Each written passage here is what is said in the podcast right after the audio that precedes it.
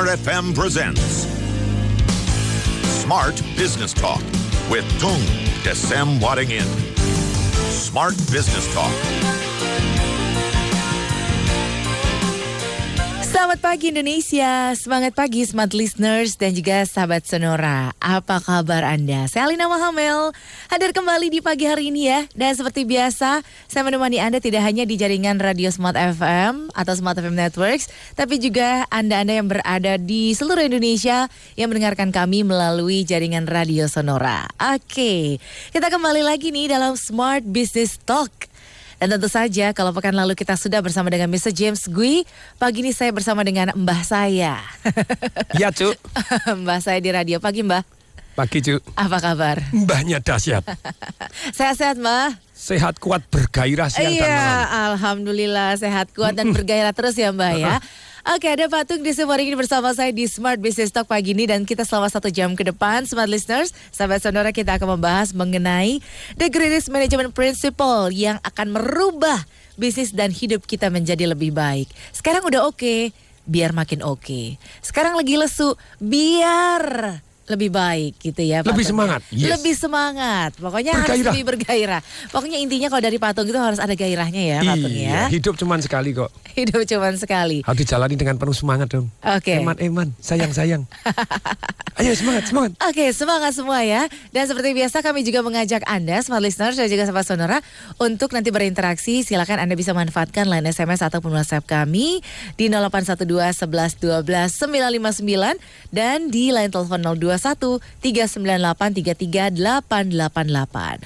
Oke, Mbah. Kita kan Yes. ngomongin tentang uh, apa sih ini prinsip-prinsip manajemen yang oke, yang hebat, yang keren gitu ya, yang akan merubah hidup dan juga bisnis kita seperti apa. Emang prinsip ini ala siapa dan apa saja prinsipnya? Silakan Ya, Patung. jadi prinsip ini ala Michael Leboff. Nah, Michael Leboff ini menulis buku ya tadi The Greatest uh, Management Principle in the World. Terus kemudian tentu saja dikombinasi dengan hasil pemikiran Tung di Sewaringin begitu ya. Dan memang sangat penting kalau kita tidak mengetahui prinsip-prinsip yang sederhana dan gini, manusia itu sering kali bingung ambil keputusan. Bangun tidur, bangun atau tidur lagi ya? Jawabannya Tidur. tidur lagi. kita akan selalu ambil keputusan di setiap saat tanpa kita sadarin. Termasuk kita tidak mengambil keputusan itu adalah Keputusan keputusan. itu sendiri. Kayak kemarin pada waktu diskusi gitu ya, ada yang gini. Wah Pak, ini atasan saya itu kan sebenarnya bukan atasan sama-sama shareholder ketemu cuma yang ini kan shareholdernya pemegang saham lebih dominan. Pada waktu rapat itu dia bilang, wah ini karyawan ini tidak bisa nih, harus dipecat. Hmm. Kemudian setelah dia ngitung-ngitung, wis pesangolnya 21 juta, wis tidak jadi aja. Lu itu gimana? Tadi katanya mau dipecat, terus setelah mikir-mikir harus bayar pesangon nggak jadi gitu ya? Nah, inilah yang yang yang yang menarik. Jadi ketika manusia tidak pakai prinsip dalam mengambil keputusan, melainkan pakai takut ataupun Emosi. pakai emosi, serakah, fear and greedy, ya tentu saja keputusannya jadi monyet. Nah, ilah.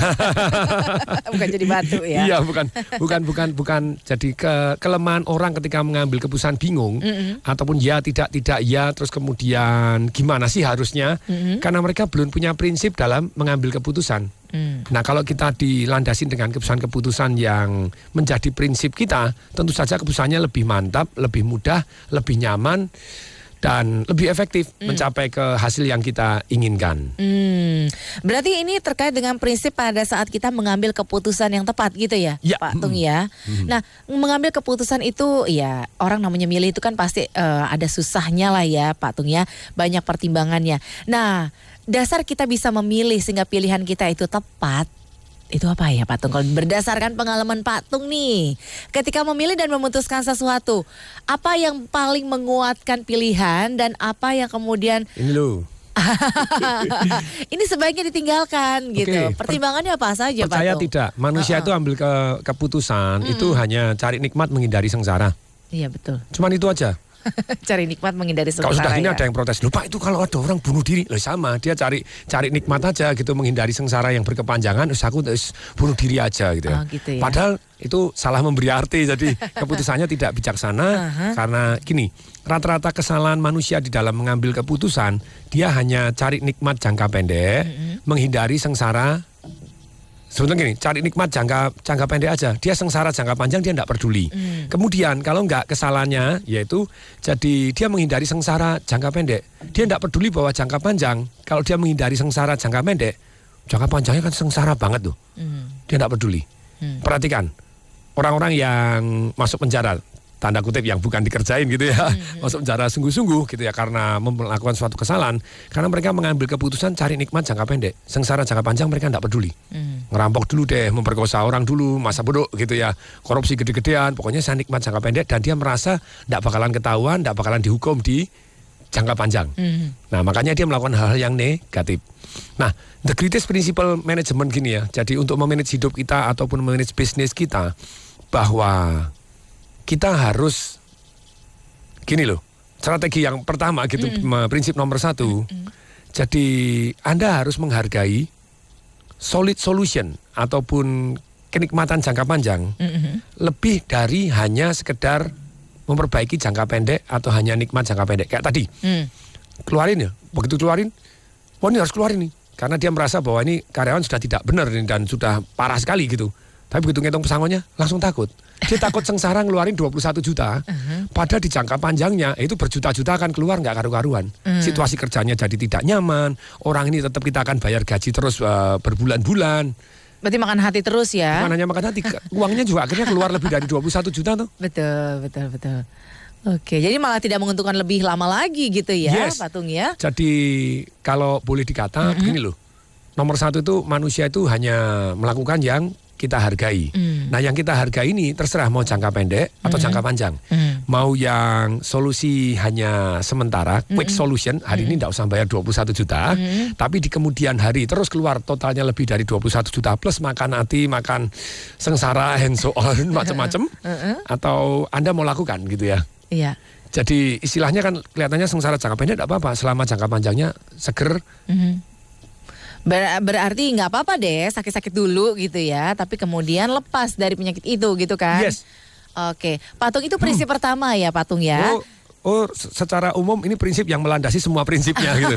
Jadi Secara Anda umum ini prinsip yang melandasi manusia prinsip hanya berikutnya. menghargai apa yang dia ah, manusia hanya melakukan apa yang dia dihargai. Hmm. Jadi ketika misalnya, mohon maaf gitu ya, Hmm. peraturan perburuan itu fokus untuk memberikan satu yang namanya pesangon. Mm-mm. Nah pertanyaannya gini pesangon itu biasanya dikasih kepada siapa sih? Karyawan yang baik atau yang tidak baik?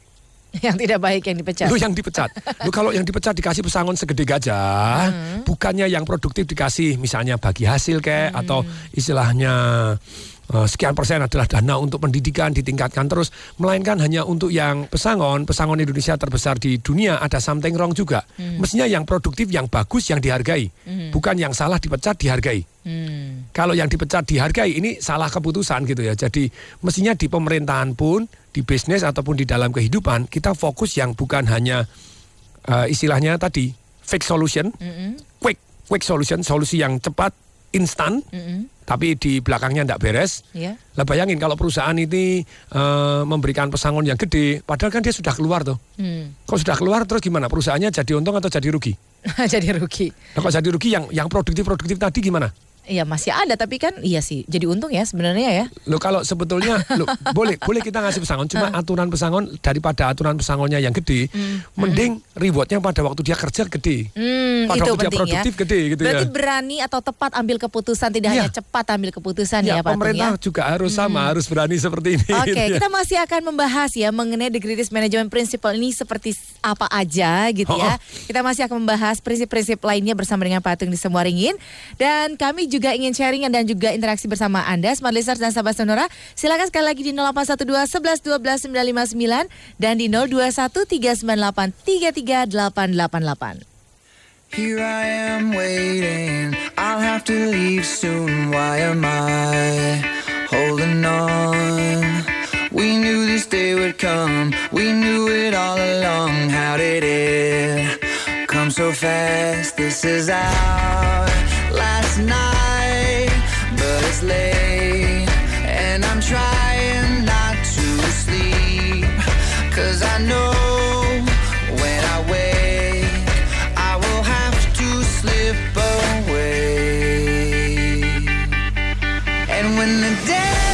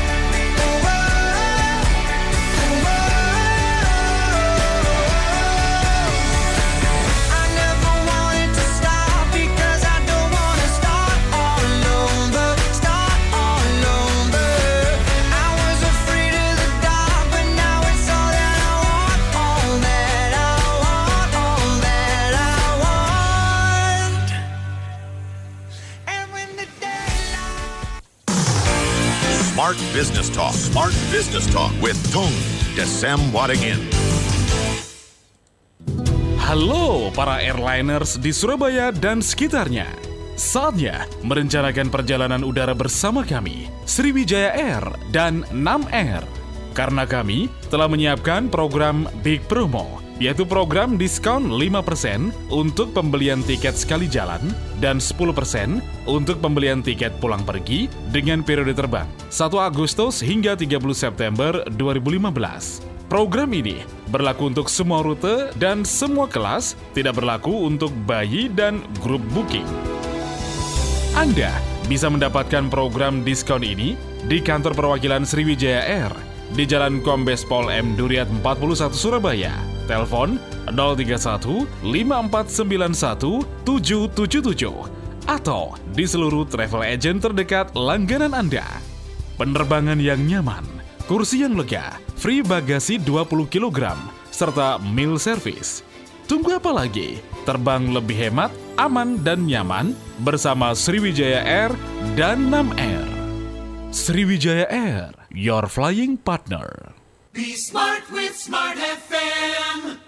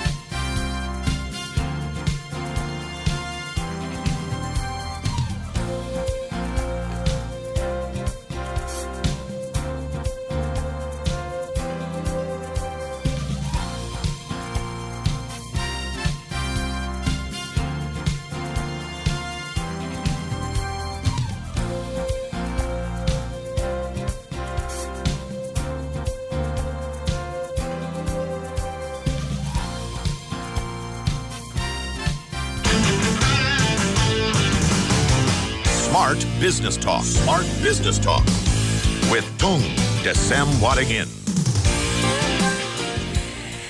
Lanjutkan kembali Smart Business Talk bersama dengan Patung Desa Muaringin pagi ini dan kita masih membahas mengenai The Greatest Management Principle. Prinsip-prinsip manajemen yang hebat. Seperti apa sih prinsip itu gitu ya? Kalau dari penjelasan Patung di segmen awal tadi, satu poin penting yang saya catat gitu ya Patung ya. ya. Bahwa manusia itu prinsipnya adalah pada dasarnya mencari kenikmatan dan menghindari sengsara. Iya. Apakah ini menjadi landasan dari semua prinsip yang dilakukan manusia baik dalam karirnya maupun dalam kehidupannya Pak Tung. Selalu kita tuh fitrahnya, nature-nya itu kita tuh carinya kenikmatan terus Pak Tung. Iya menghindari kesengsaraan tanpa disadarin. Ah, kecuali lupa itu kok ada yang misalnya sadomasokis digebukin dulu baru merasa nikmat. Lah iya karena itu tetap asosiasinya dia terkait dengan kenikmatan. Selama kenikmatannya ini mengarah ke kesengsaraan dan dia jalanin hasilnya menyedihkan di dalam kehidupan. Jadi kesalahan yang pertama manusia di dalam mengelola hidup, manajemen ataupun pemerintahan, mereka cari kenikmatan jangka pendek, tidak peduli kesengsaraan jangka panjang. Memutuskan berdasarkan ego, memutuskan berdasarkan kepentingannya sendiri, bukan kepentingan rakyat itu ya. Demikian juga perusahaan-perusahaan juga sama. Ada yang nomor satu pokoknya kepentingan perusahaan tanpa kepentingan stakeholdernya tidak digarap. Maksudnya siapa itu kepentingan stakeholder itu? Masyarakat pengguna, terus kemudian karyawannya, Iya. gitu ya, terus lingkungannya, tentu saja pemegang saham. Nah, ke- dengan dengan stakeholder semua ini, kalau misalnya hanya dimenangkan satu doang, ya hanya untuk masyarakat, tapi kita tidak pernah memikirkan cash flow in, bangkrut ya cuma jangka pendek. Akibatnya ketika jangka pendek, oh sosial aja tidak apa-apa, tapi tidak ada untung, ya perusahaannya tidak bisa berkembang. Ya. Kalau perusahaannya tidak bisa berkembang, dia tidak bisa sosial lagi toh. Jadi the greatest principle management in our life ini ya di dalam bisnis, di dalam manajemen, di dalam apa pun dalam kehidupan. Hati-hati terhadap nikmat dan sengsara ini tadi. Manusia hanya cari nikmat menghindari sengsara. Kalau nikmatnya tadi bukan nikmat jangka panjang, hanya nikmat jangka pendek, hati-hati hindarin. Nah, terus kemudian kalau sengsara memang harus dihadapin jangka pendek, selama sengsara jangka panjang terhilangkan, oke harus kita jalanin gitu ya. Jadi kalau misalnya hari ini misalnya jangka panjangnya ternyata subsidi bensin itu lebih baik dialihkan untuk bangun infrastruktur ya infrastruktur. Nah, termasuk pembebasan tanah. Kalau pembebasan tanah terus kemudian spekulan ikut masuk, nah caranya sebenarnya sederhana kok gitu ya. Bagaimana kita menghilangkan spekulan gitu ya. Nah itu manusia kan hanya cari nikmat menghindari sengsara tuh. Begitu pemerintah bilang mau jalan, bangun jalan tol di sini, oh spekulan ikut bebasin tol dulu dulu. Sampai tanahnya pun tidak bisa dibebaskan karena lawan spekulan. Nah caranya gimana? Ya kita cari nanti principle management supaya dia kalau spekulan painful bagaimana? supaya spekulannya itu sengsara gitu ya. Nah, kita gambar garis no, tiga no, jalan tolnya jangan hanya satu no. Satu lurus, satu dua, satu tiga. Kemudian dibebaskan siapa yang membebaskan. Lebih dulu tim tiga tim pembebasan tuh. Pembebasannya yang paling paling banyak Misalnya paling sempurna dalam arti sudah selesai satu garis walaupun garisnya mungkin tidak lurus hampir satu garis tadi agak belok sedikit tapi seles- semuanya selesai ganti untung. Ojek ganti untung itu misalnya pasaran 7 ribu ya pemerintah hari ini punya duit daripada subsidi bensin ya sudah masukin aja ganti untung jadi 15 ribu jadi 20 ribu Ya. Bukan ganti rugi tapi ganti untung ganti gitu untung ya Pak Tung, tapi ya. yang selesai Hmm. selesai Tapi pertanyaannya gini Pak Tung, kalau misalnya tadi kan Pak Tung bilang prinsipnya manusia itu pada dasarnya adalah cari kenikmatan dan Ya, menghindari kesengsaraan. Tapi sering kali kita nggak melihat yang nikmat jangka panjang itu harus dilalui melalui kesulitan yang ada saat ini Pak Tung. Nah padahal kan kita menghindari kesulitan itu. Sementara di balik kesulitan itu ada banyak banget misalnya gunung harta karun tuh banyak gitu ya. Betul Tapi sekali. kita nggak mau melewati kesusahan yang ada saat ini. Sementara prinsip manusia menghindari kesusahan. Terus gimana dong? Nah, ternyata begini. Jadi sebagai seorang manusia, apalagi kalau misalnya kita gini loh. Misalnya kita tahu bahwa kalau kita olahraga bakal jadi sehat. Iya, sehat. Yes. Mau olahraga nggak? Mau. Nah, bagus. Sudah rutin belum? Belum. Nah, kenapa kita sudah tahu, mau tapi belum melakukan? Karena terkait dengan kesengsaraan. Hmm. Pertanyaannya begini, otak manusia memang didesain cari nikmat menghindari sengsara. Jadi kalau ada prinsip yang namanya asosiasi, aslinya asosiasi. Jadi berakit-rakit dulu, berenang-renang kemudian, bersakit-sakit dulu, bersenang-senang kemudian, secara umum tidak jalan. Kenapa tidak jalan? Karena manusia menghindari kesengsaraan Nah tadi iya gitu ya. mau sakit Pokoknya maunya Ya kalau bisa sih seneng-seneng nggak usah sakit-sakit gitu kan Nah. Tapi sebenarnya peribahasa itu harus diganti ya Nah, Gimana tuh Jadi kan ada orang yang bilang begini, eh, bersakit-sakit dulu, tenggelam kemudian. Nah, iya bersakit-sakit dahulu. bukannya seneng malah tenggelam, Tenggelam, jadi Iya. Hmm. gak enak sama sekali. Jadi otak manusia tidak didesain untuk berakit-rakit ke hulu, berenang-renang kemudian. Otak manusia di, didesain untuk senang-senang dulu, tidak peduli kemudian. Nah itu dia udah seneng-seneng Terus udahannya nggak peduli nggak peduli dia Udah sengsara gitu kemudian habis ya sengsara nggak habis peduli. itu kan? Nah caranya bagaimana? Ini ternyata yang namanya asosiasi kita mengasosiakan sesuatu Hmm. itu relatif. Jadi nikmat dan sengsara itu relatif. Hmm. Nah kalau kita bisa menggunakan prinsip-prinsip seperti ini, bagaimana memberikan kenikmatan-kenikmatan? Saya akan beri contoh. Masih ada berapa waktu ini gitu ya? Oh masih Masih ya? Tenang aja tenang Oke, siap nih. Lanjut Jadi Smart FM yang mau share, mau tanya juga boleh SMS ke nomor telepon berapa dulu? Ya, untuk Anda yang ingin bertanya, sharing gitu ya, interaksi dalam topik bahasan pagi ini, Anda silakan SMS ataupun WhatsApp di 0812 11 12 959 ya. Oke, 0812 11 12 959. Ya, Patung lanjut. Ini Ya. saya nungguin Patung ini. Jadi Silakan contohnya lanjut. begini, ketika Ha-ha. kita mau membuat se- seorang karyawan mempunyai satu kebiasaan yang baik, mungkin dia tidak mau melakukan. Nah, cara apa sih yang paling sederhana supaya dia mau melakukan? Cara yang paling cepat itu Hmm. Iya. adalah dengan adanya reward and punishment. Hmm. Contohnya begini, ngomong sederhana, tikus. Tikus Hmm. itu bagaimana kita ajarin untuk neken satu tombol. Kan neken tombol juga tidak ada nikmat-nikmatnya gitu ya. Nah sekarang kita kasih nikmat. Setiap tekan tombol keluar makanannya. Hmm. Nah, caranya itu gini. Urutannya ya, Iya. yang paling keren nanti yang paling belakang nih. Tapi nomor satu, namanya reward secara langsung. Setiap dia gitu langsung dapat reward. Setiap itu dapat reward. Jualan dapat komisi, jualan dapat komisi begitu ya.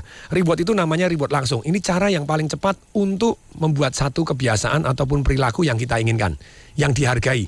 Ingat, The Greatest Principle Management tadi juga salah satunya ngomong bahwa ada bahwa manusia hanya melakukan apa yang dia dihargai. Hmm. Sikat gigi kasih jempol, sikat gigi kasih jempol. Kalau tidak sikat gigi kita ambil gudalnya kasih ke hidungnya. Baunya ndak enak gitu ya. Nah, Berarti reward, apresiasi itu penting untuk pembentukan sikap gitu ya? untuk yang pertama kali Untuk nantinya yang gitu pertama ya. Jadi kali. sikapnya penting itu reward and punishmentnya. Punishment. Sekarang rewardnya itu ada beberapa macam teknik memberikan reward. Namanya langsung. Melakukan langsung dapat. Melakukan langsung dapat. Yang kedua, yang namanya setelah beberapa kali. Setiap lima kali dapat. Setiap lima kali dapat. Hmm. Yang ketiga dengan waktu. Ya. Pokoknya kalau Anda melakukan begini terus setiap bulan tak kasih. Hmm. Nah, setiap lima menit tak kasih gitu ya. Jadi rewardnya gitu. Terus kemudian yang keempat dengan model jackpot. Hmm. Maksudnya jackpot itu seperti apa?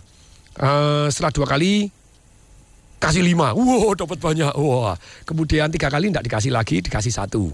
Kemudian setelah empat kali tidak dikasih, yang kelima kali dikasih tiga. Kemudian besok baru sekali ngerjakan, langsung dapat sepuluh. Artinya nggak jackpot. pasti gitu, nggak ada Nggak pasti, kepastian dong. Pak Satu tidak kepastian waktunya, yang kedua tidak kepastian jumlah besarnya. Berarti ini untung-untungan jadinya. Jackpot, betul, jackpot. Nah, ternyata kalau kita mau membina seseorang melakukan sesuatu hal yang kita hargai, ya itu tadi langsung paling cepat itu ya langsung Reward. setiap lakukan dapat, setiap melakukan dapat, jadi mereka langsung ingat. Tetapi yang stay longer, maksudnya stay longer itu bagaimana? Bertahan lama. Bertahan lama setelah reward tidak diberikan, yaitu jackpot. Hmm. Makanya kalau perjudian itu membuat orang kecanduan padahal totally kalah secara statistik tidak mungkin menang, tetap aja orang judi terus karena modelnya jackpot, dapat banyak sekali. Tapi habis itu jeder Nggak rugi terus, banget. rugi banget dan tidak dapat dapat tetap main terus. Betul toh? Nah, ini nah terus bagaimana kombinasinya begitu ya? Kombinasinya. Tapi ini yang yang yang keempat toh. Kemudian yang kelima itu yang the best one. Apa the best one-nya apa? The best one itu ketika orang dia bisa kita kaitkan dengan big why-nya di dalam hatinya dia. Apinya apa? Hmm. Alasan terkuatnya apa? Yes. Kemudian kaitkan dengan misi yang lebih mulia. Itu lebih bagus lagi yang nomor 6 itu ya. Jadi saya ulangi ya, Ya. bagaimana kita membiasakan membiasakan satu eh, tindakan ataupun tingkah laku yang kita inginkan dari entah anak buah kita, masyarakat kita gitu ya. Itu ada reward and punishment. Punishment belum kita bahas, tapi kita lagi bahas rewardnya Ya. gitu ya. Nomor satu adalah reward langsung. Reward langsung itu begitu melakukan dapat. Yang kedua reward berdasarkan beberapa kali mengerjakan. Setelah kamu 10 kali dapat. Yang ketiga berdasarkan waktu. Kalau kamu terus melakukan begini selama lima menit atau selama satu minggu, selama satu bulan, kamu dapat rewardnya. Gitu. Yang ketiga, ya, yang keempat adalah yang namanya pakai metode jackpot. Hmm. Waktunya tidak jelas, jumlahnya tidak jelas. Ya. Pertama kali cukup sering, kemudian agak lama tapi besar, kemudian kalem lagi eh, sedikit lagi, kemudian besar, besar sedikit orang tidak bisa nebak. Itu take a longer time. Sudah Ya. tanpa reward dia akan melaksanakan. Tapi yang terbagus sekali adalah terkait dengan satu yang namanya big why-nya dia. Hmm. Kalau big why-nya kena, wah orangnya hebat sekali. Baik. Sampai situ ya, Pak Oh yang enam, ya. yang enam misinya Oh, gitu, yang, yang lebih mulia. Itu lebih, lebih mulia. mulia Nanti saya akan lagi, share gitu ya. betapa, uh, hasilnya sakti sekali. Oke, The Greatest Management Principle yang dibagikan untuk Anda pagi ini dari Pak Tung Desa Muaringin. Jadi kalau misalnya Anda juga pengen sharing dan juga bertanya masih terbuka besar sekali kesempatan bagi Anda. Silakan SMS ataupun WhatsApp di 0812 11 12 959 dan juga line telepon di 021 398 33888. Smart Business Talk. Smart Business Talk with Tung Desem Wadingin. Halo airliner Surabaya, apakah Anda orang yang gemar traveling ataukah seorang pebisnis yang mengharuskan Anda sering bepergian keluar kota untuk urusan pekerjaan? Sebagai maskapai penerbangan Indonesia yang besar, Sriwijaya Air dan Nam Air memberikan promo spesial dan tawaran harga menarik bagi Anda penikmat perjalanan udara. Bagaimana dan apa saja promo menariknya? Simak dalam talk show bersama Sriwijaya Air dan Nam Air hanya di 889 Smart FM Surabaya.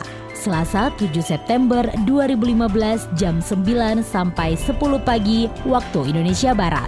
Interaktif, telepon 031 732 1498. SMS 0856 461 16889. PIN BBM 5158F514 atau Twitter at smartfm underscore SBY. Sriwijaya Air, your flying partner.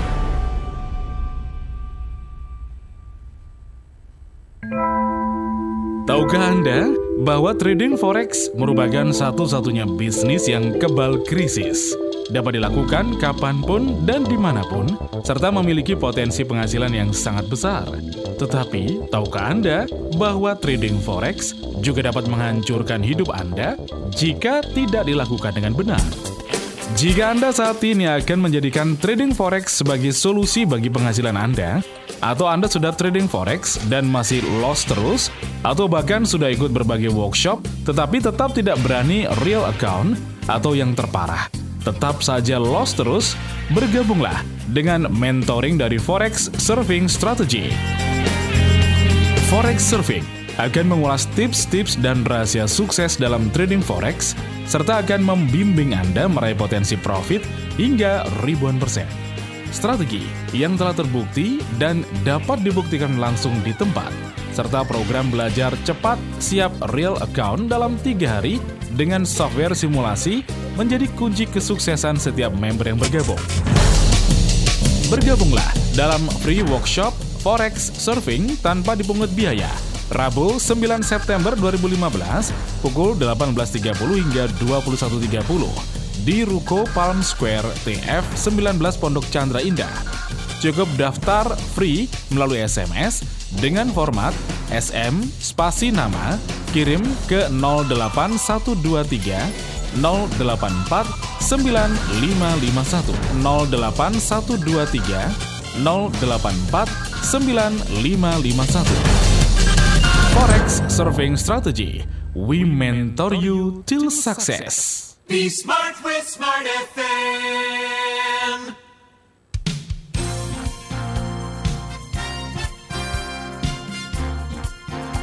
Yang dihargai, nah kita tentu saja. Apa yang kita hargai harusnya?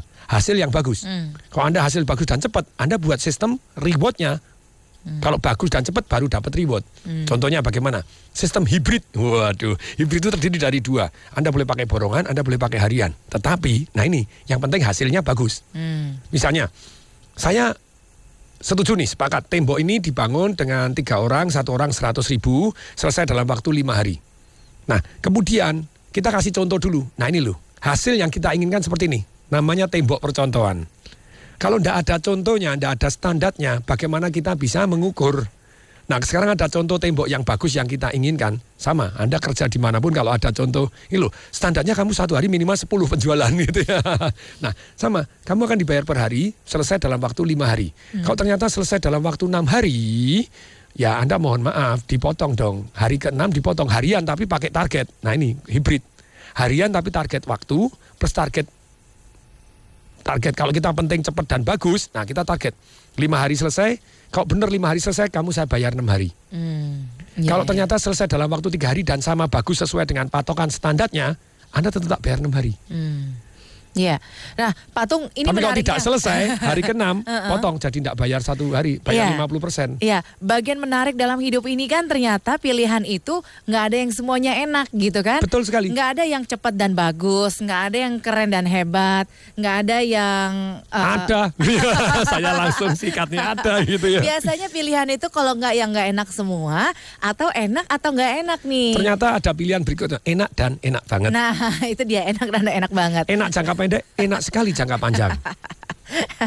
nah punya mindset kayak gitu-gitu kan Patung yang harus dirubah dari kita nih biar kita juga nggak salah pilih kan Patung. Hmm. Tapi realitanya kadang-kadang kita harus memilih antara yang enak sama yang nggak enak bukan yang enak dan enak banget Patung. Kalau pilihannya enak dan enak banget ya tentu aja kita pasti pilih semua gitu kan Patung. Tapi kalau harus memilih salah satu antara Ya. kondisi yang sulit dan juga nggak tahu nih ntar sulit atau enggak itu apa yang harus jadi pertimbangan Patung? Pertanyaannya begini, mock up-nya ataupun goal kita seperti apa? Misalnya kita jalan. Tujuannya apa? Harus nggak? Contohnya, saya baca buku Emotional Quotient. Mau 500 kan halaman, bukunya tulisannya kecil-kecil.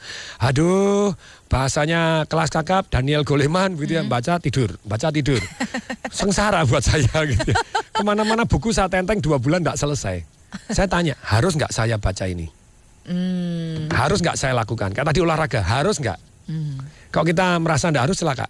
Nah, big why ini penting. Kita kaitkan ke big why terlebih dahulu. Kita bilang, oh harus. Kita tulis terlebih dahulu sengsaranya. Istilahnya kalau eh, saya pernah naik mobil pergi ke Sendang Biru di Malang itu ya lewat hutan tempat latihan militer, itu tulisannya keren lagi. Lebih baik mandi keringat pada waktu berlatih daripada mandi darah pada waktu perang. Berarti kan langsung langsung mandi keringat dikaitkan lebih lebih nikmat daripada kesengsaraan yang luar biasa waktu mandi darah waktu perang gitu ya. Jadi begini loh, yang namanya sengsara itu relatif, Iya. sangat relatif. Jadi bagaimana kok orang lain kok mau jalanin karena dia tahu persis kalau saya tidak jalani sengsaranya tidak karu-karuan. Hmm. Iya. Kalau mau ngomong gampang, Anda berhenti ngerokok gitu ya. Iya. Kepengen berhenti ngerokok? Hmm, kaitkan dengan Big Why selesai. Caranya bagaimana? Misalnya ini yang cara paling dramatis. Iya. Anda masuk camp, kemudian kalau ngerokok saya tembak kepala kamu. Dan ternyata ada temennya yang ketemu ngerokok ditembak, duar mati. Masih berani ngerokok nggak? Enggak. Yo seketika tuh. Tuh, lihat. Manusia hanya melakukan ribuan cari nikmat menghindari Sengsara. sengsara. Kalau nikmat dan sengsaranya tidak pernah kita kontrol, tidak pernah kita bentuk secara sadar.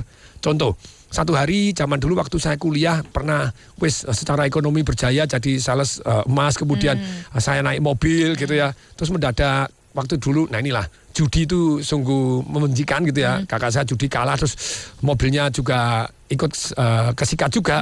Mobil yang saya kredit ikut amblas juga untuk bayar utangnya begitu ya. Mendadak naik sepeda motor, nikmat atau tidak nikmat? Tidak nikmat. Tidak nikmat. Langsung saya hukum diri sendiri. Dua bulan naik bis. Hmm. Oh pernah naik bis juga Pak? Oh jalan kaki naik bis. Teman-teman saya waktu kuliah jemput saya, eh ikut saya. Enggak, enggak, enggak, baru mau jalan. Enggak apa-apa ikut, enggak apa-apa baru mau jalan. Lagi menghukum diri sendiri. Oke, oke artinya the big why alasan kuat kita Itu untuk melakukan sesuatu itu penting Nikmatnya ya Pak apa ya? kalau melakukan ini, sengsaranya apa kalau tidak melakukan ini. Begitu sengsaranya begitu besar, mendadak kita tahu dan terkait sama big why-nya, nikmat dan sengsara yang luar biasa dari dalam hati sendiri. Terus kemudian prosesnya seperti tadi, kita jalani dulu kita bandingkan dengan sengsara. Saya naik angkot, saya naik begini, begitu. Saya jalani, besok naik motor enak nggak? Enak. Kenapa pertama kali naik motor sengsara, sekarang kalau naik motor jadi nikmat? Karena udah tahu susahnya kayak apa dulu Kalau ya naik kan? bis, kalau jalan kaki jauh, waduh. Nah itulah. Jadi ketika kita kepengen istilahnya menikmatin satu proses yang dianggap tadinya tidak nikmat, kita jalanin dulu atau kita bayangkan sudah cukup kalau kita jago sekali membayangkan dan mengimajinasikan betapa sengsaranya kalau kita tidak melakukan ini. Hmm. Painful luar biasa mendadak kita jalanin yang tadinya sengsara jadi nikmat. Ah, itu dia. Iya sih sengsara gitu. Iya sih menderita. Tapi nanti kalau giliran udah dapat nikmatnya, bu. Nah, kalau kita bisa mengkaitkan seperti itu, Heeh. Jadi salah satu teknik bagaimana melakukan sesuatu hal yang harus dilakukan, Hmm. Yaitu kita kaitkan, wah kalau saya tidak tahu, kayak tadi buku, saya baca Hmm. buku Daniel Goleman, wah kalau saya tidak tahu ini malu bener, karena ini bidang saya, bidang Hmm. tentang emosi, tentang pikiran manusia, tentang human management, termasuk memotivasi orang gitu ya, wah saya harus tahu. Hmm. Harus pun tidak cukup kalau caranya tidak ngerti. Ya. Nah sekarang kita tanya caranya, Hmm. saya tanya supaya saya jalaninya nikmat. Ah, supaya Ketika jalannya- big why-nya keluar, Tapi kadang kan otak manusia tetap otak monyetnya ini menghindari sengsara toh. Ah, tapi baca ini loh, buktinya baca aja sengsara. Sekarang saya tanya, supaya bacanya nikmat. Nah, dengan pertanyaan ini otak bergerak. Supaya nikmat bagaimana? Oh, saya bacanya di Tepi wir- pantai. di Whirlpool aja. Kasih air hangat, Oh, oh, busa. air ngucur-ngucur dikasih gitu ya. eh, musik nada barok, ketukannya 60 supaya kita belajarnya teh, ingat. Nah, kasih gitu teh ya. hangat juga, ada makanan, ada buah-buahan, kasih handuk di sebelahnya, terus kemudian kasih uh, dupa yang baunya lavender dan uh, lemon jadi Tidur fresh. nanti nggak jadi baca nah, itu, buku, Pak Saya baca atau begitu cukup uh, airnya sudah dingin tak tendang lagi, jadi panas lagi. Dua jam diketoki istri saya. Hei, mandi atau tenggelam, woi. Oke, Tapi saya mau ke mendadak nikmat. pertanyaan. Saya Ya. mau ke pertanyaan Patung Yes. ya. Eh, kalau misalnya Patung bilang tadi jangka pendek ataupun jangka panjang gitu ya. Eh, ini dari Pak Ade ini, ukurannya gimana Patung? Kita kita memutuskan sesuatu ini ini nikmat jangka pendek, ini jangka panjang, ini penderitaan jangka pendek, ini panjang. Ini dikuantifikasinya berapa lama jangka waktunya Patung?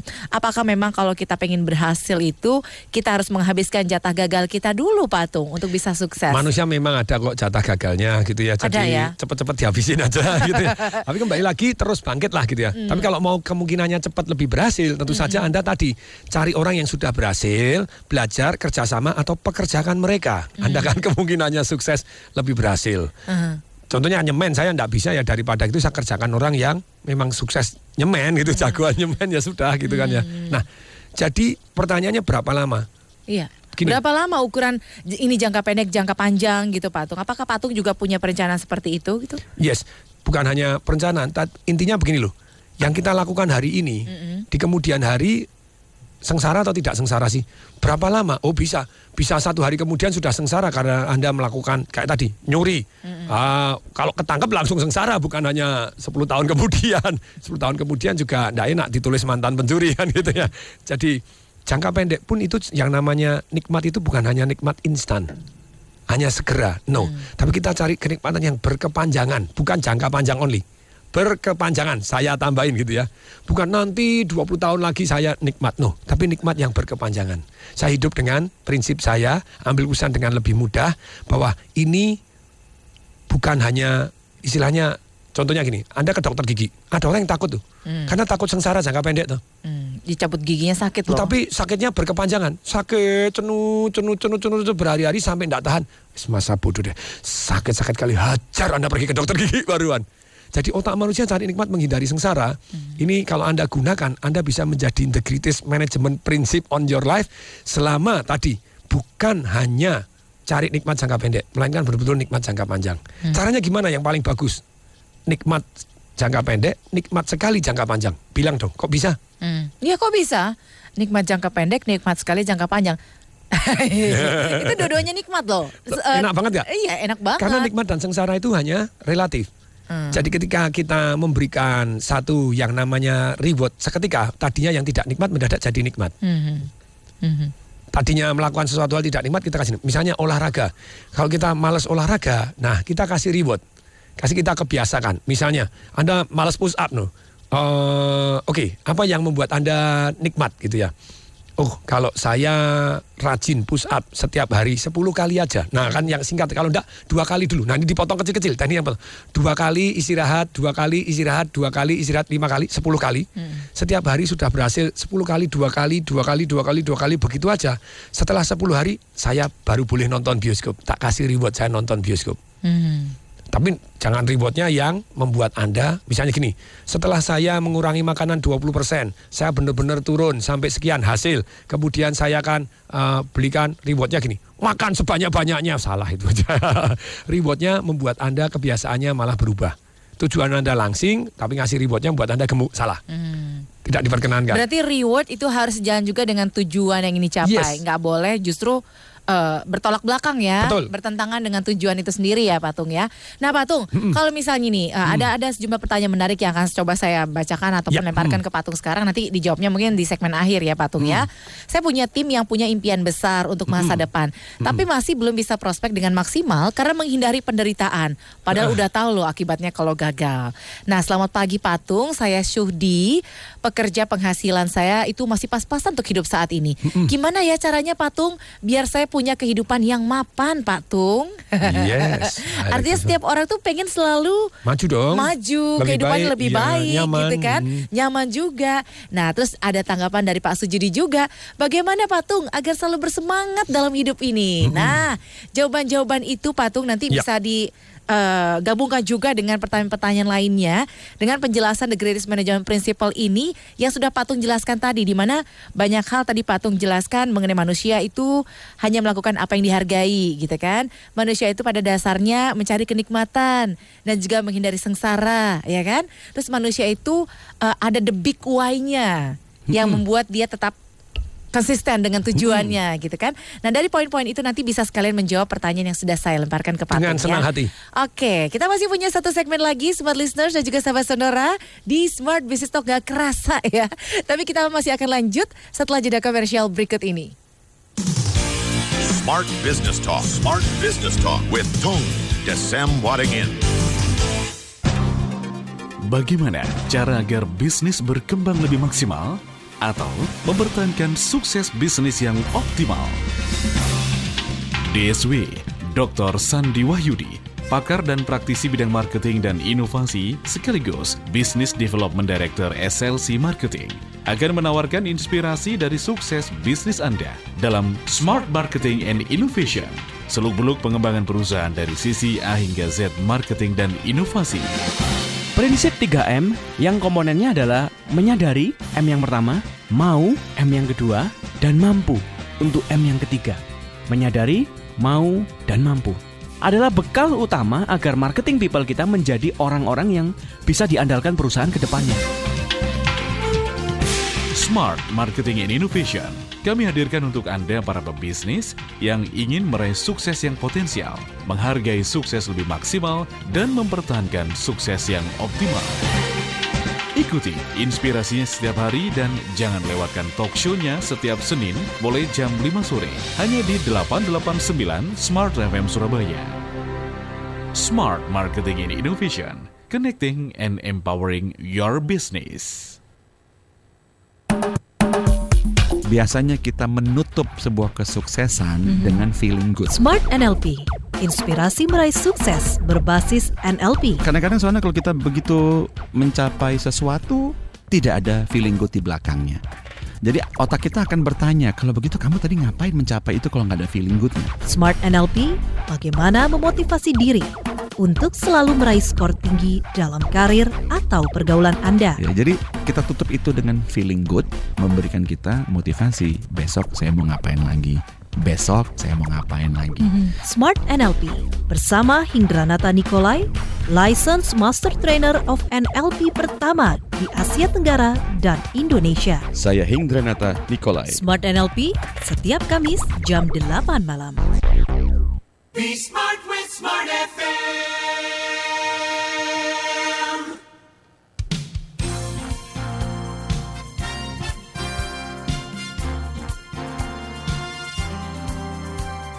Jadi maksudnya apa? Fun at work. Gini loh, kalau Anda hari Senin atau hari Selasa begini berangkat kerja, banyak yang malas. Kalau malas sudah salah. Jadi ketika mau masuk kerja tuh semangat, wow, I want to do something gitu ya. Nah, kalau yang bagaimana kita mengelola karyawan kita, kita buat suasananya kerja menyenangkan, fun. Fun at work. Yes, fun at work. Jadi manusia itu otak monyetnya disenengin dulu, wah nanti manjat eh, cari kelapa mau dia muterin Kalau di TDW Resources disenenginnya pakai apa Pak. Tung? Macem-macem gitu ya. Pagi, wow. Oh. teriak-teriak terlebih dahulu, eh, jingklak-jingklak terlebih dahulu.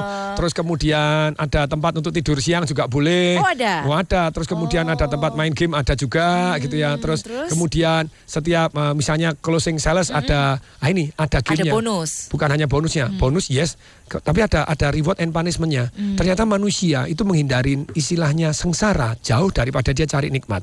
Kelemahannya manajemen sistem di Indonesia hari ini hanya reward reward reward tidak ada sengsaranya.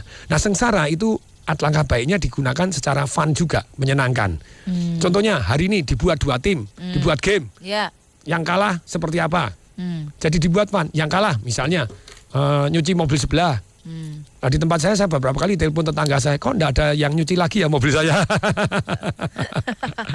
Oh gitu tetangganya nyuruh nyuci mobil patung gitu Bukan, yang tim saya yang kalah nyuci mobil tetangga. Dia pagi Pak, no pagi kita bantu cuciin, kami kalah kemarin. maksudnya. Baik banget ya.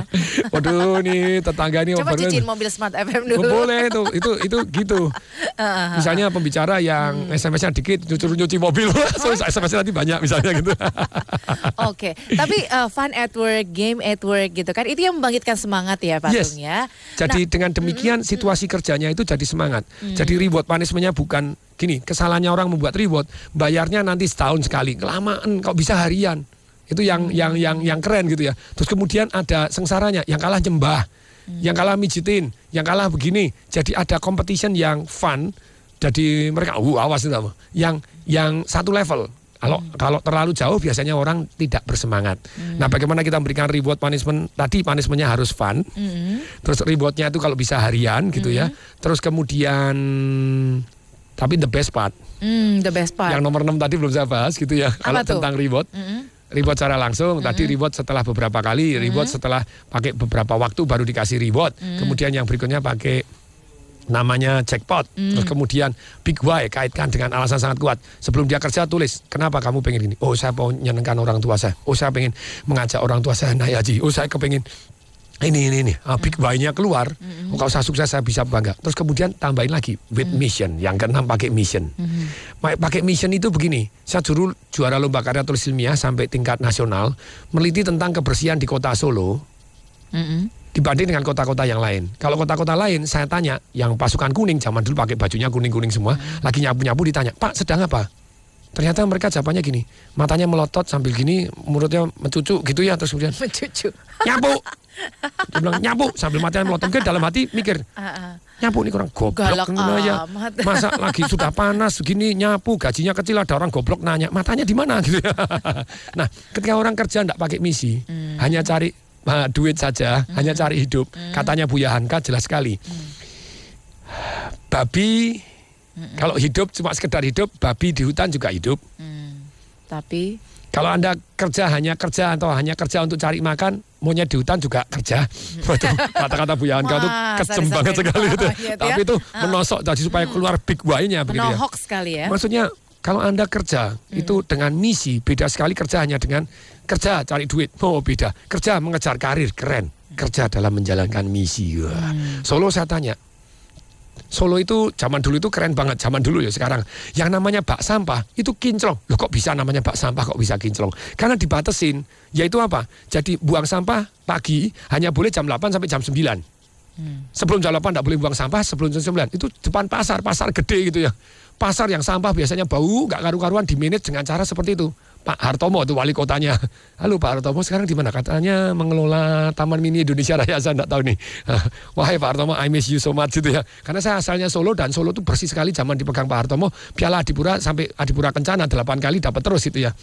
Pak sampah itu jam 8 sampai jam 9 itu ada yang jaga Pak sampahnya.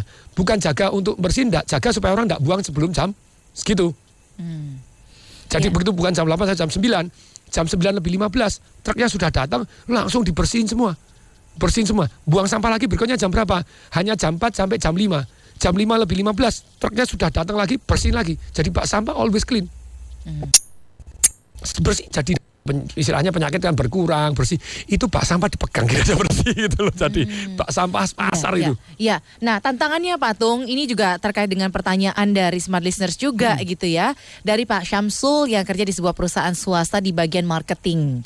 Nah, ini sudah punya program, sudah punya campaign, ada insentif, ada program lainnya juga yang eh, kasih stimulus buat para salesnya untuk Yes, bekerja hmm. dengan maksimal gitu ya. Tapi gimana caranya bisa menularkan ini semua ini ke seluruh cabang yang tersebar di Indonesia ini? Karena sudah ada uang yang lumayan Aha. fantastis dalam bentuk Ini insentif, kelemahannya kemudian orang. kompetisi Yes, saya sales tahu gitu jawabannya. ya. Karena waktunya mepet langsung saya jawab gitu ya. Itu Terus kurang apa? Monitoring. apa? Monitoring. Nah. Tidak ada papan monitoring, tidak ada kewajiban untuk lapor hasil. Kalau mau seluruh cabangnya bergerak, Hmm. itu harus ada sistem monitoring pakai papan. Seluruh nasional ada papan, setiap hari mereka harus lapor. Hmm. Nah, tapi kembali lagi mereka semua juga so- sorry tadi ceritanya belum selesai. Hmm. Tukang sampah di Solo kenapa kok bersih? Karena mereka punya misi. Hmm. Kenapa misi? Karena wali kotanya membuat misi yang luar biasa. Jadi membuat mereka bangga Hmm. dengan ada penghargaan bangga. Ketika saya tanya tukang sapu di Solo, Ya. Pak sedang apa? Ya. Jawabannya bagaimana? Oh, saya sedang memper- mempertahankan Piala Adipura untuk ke-8 kali, Pak. Hmm. Piala Adipura ke-8, Adipura Kencana pasti di tangan. Bapak harus tahu, Pak, 1 sampai 7 saya ikut mempertahankan. Kira-kira bersih mana dengan yang asal sekedar nyapu? Oh, yang bersih yang tadi yang ada misi dong. Sama ketika orang bangun, Mm-mm. ketika orang bangun gedung, Mm-mm. ketika ditanya, kamu sedang apa? Nyemen. Gaji kecil tanya, nah, panas-panas kerja gini ada orang goblok nanya, matanya di mana? Nah, kalau orang hanya kerja cari kerja tadi, kerja hanya cari makan, persis Aha. katanya Bu Hamka. Monyet pun juga Cari makan. cari makan. Mm-mm. Bedanya apa Anda dengan monyet? Itu wah pedes banget itu katanya Bu Hamka tuh. Saya tweet sampean gitu ya di Etung Dewi. Nah, ternyata begini, Anda harus man with mission, beda sekali. Woman with mission, mission yang luar biasa kerja yang untuk membuat kayak saya semangat gini pagi-pagi masih semangat berapa belas tahun cari duit nih Eksis, siaran ya. radio Eh, ngetop udah ngetop ya Patung ya? ya atau cari ngetop enggak Kaya udah kaya banget Nah, gitu ya. karena Apa pengen nyebarkan misinya? manfaat gitu Oh, loh. Jadi pengen bangsa Patung, Indonesia ya. ini betul-betul istilahnya semangat gitu. Hmm. Jadi hidupnya lebih baik, lebih kaya, lebih sukses, lebih harmonis, Hmm. anak-anaknya lebih berbakti, terus kemudian badannya juga lebih ideal, beratnya, Hmm. terus kemudian anak-anaknya juga nilai-nilainya sekolah juga bagus. Sukses jadi Hmm. Sukses, bahagia. relationshipnya bagus jadi Wih, jadi ada satu misi yang membuat bangsa dan negara ini jauh lebih baik. Jadi pagi-pagi bangun, Hmm. nggak dibayar lagi, ya tetap aja mau gitu ya dengan penuh semangat gitu ya. Karena ada misi. Kan ya, ada misi, ya? ada api dan dari 13 tahun yang lalu, 14 tahun yang lalu sampai hari kan apinya masih ada toh. Kalau ngomong semangatnya masih jeleger. Karena with mission, Dengan misi. truly beda. Jadi kaitkan karyawan Anda bukan hanya sekedar insentif doang. Tapi kerja itu ada misinya. Ada misinya. Anda datang di sini apa misi mulia Anda? Kalau hanya sekedar cari duit. Ya. Jadi tuliskan misinya, kasih yel-yel, kasih semangat supaya nancep misinya. Terus kemudian kasih reward management, kasih monitoring. Nah ini. Selain monitoring masih ada lagi yang namanya apa? Pembinaan. Papan mo- monitoring nggak boleh pakai email. Boleh nggak? Boleh, tapi harus pakai papan. Nggak boleh pakai SMS. Boleh nggak pakai SMS? Boleh, tapi harus pakai papan. Satu papan monitoring dan mereka harus diminta laporan pertanggungan jawab every day. Setiap cabang lapor Dan hasilnya semua bagaimana. bisa melihat hasil monitoring Harus itu bisa. kayak apa gitu ya Patung. Monitor kantor pusat dan monitor setiap cabang dan cabang pun bisa memonitor cabang yang lain. Jadi mereka panas.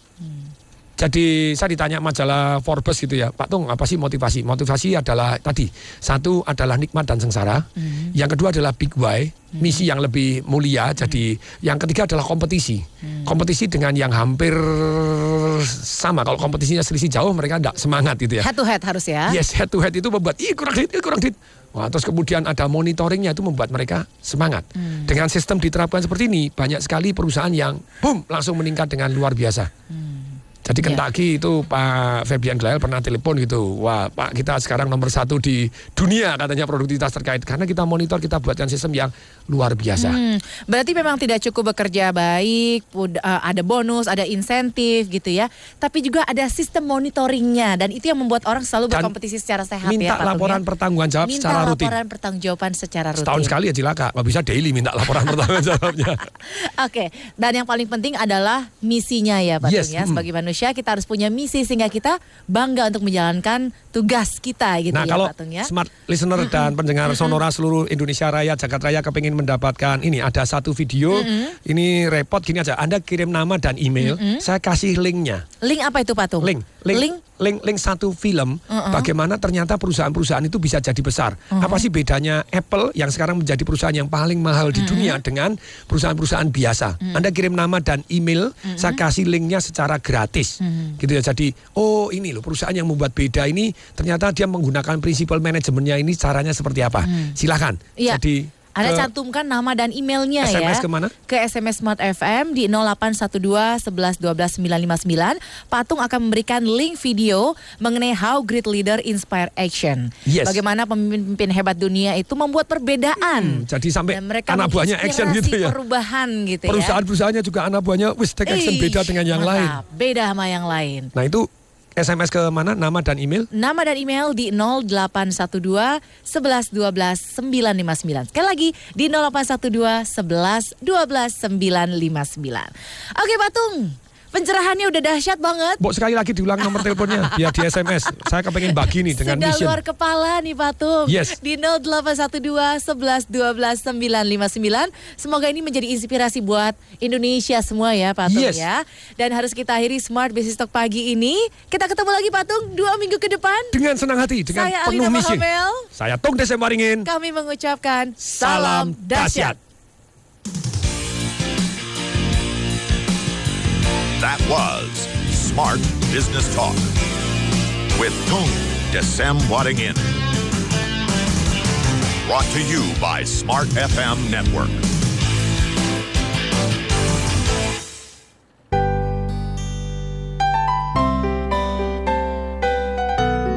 They call it news. Knowledge.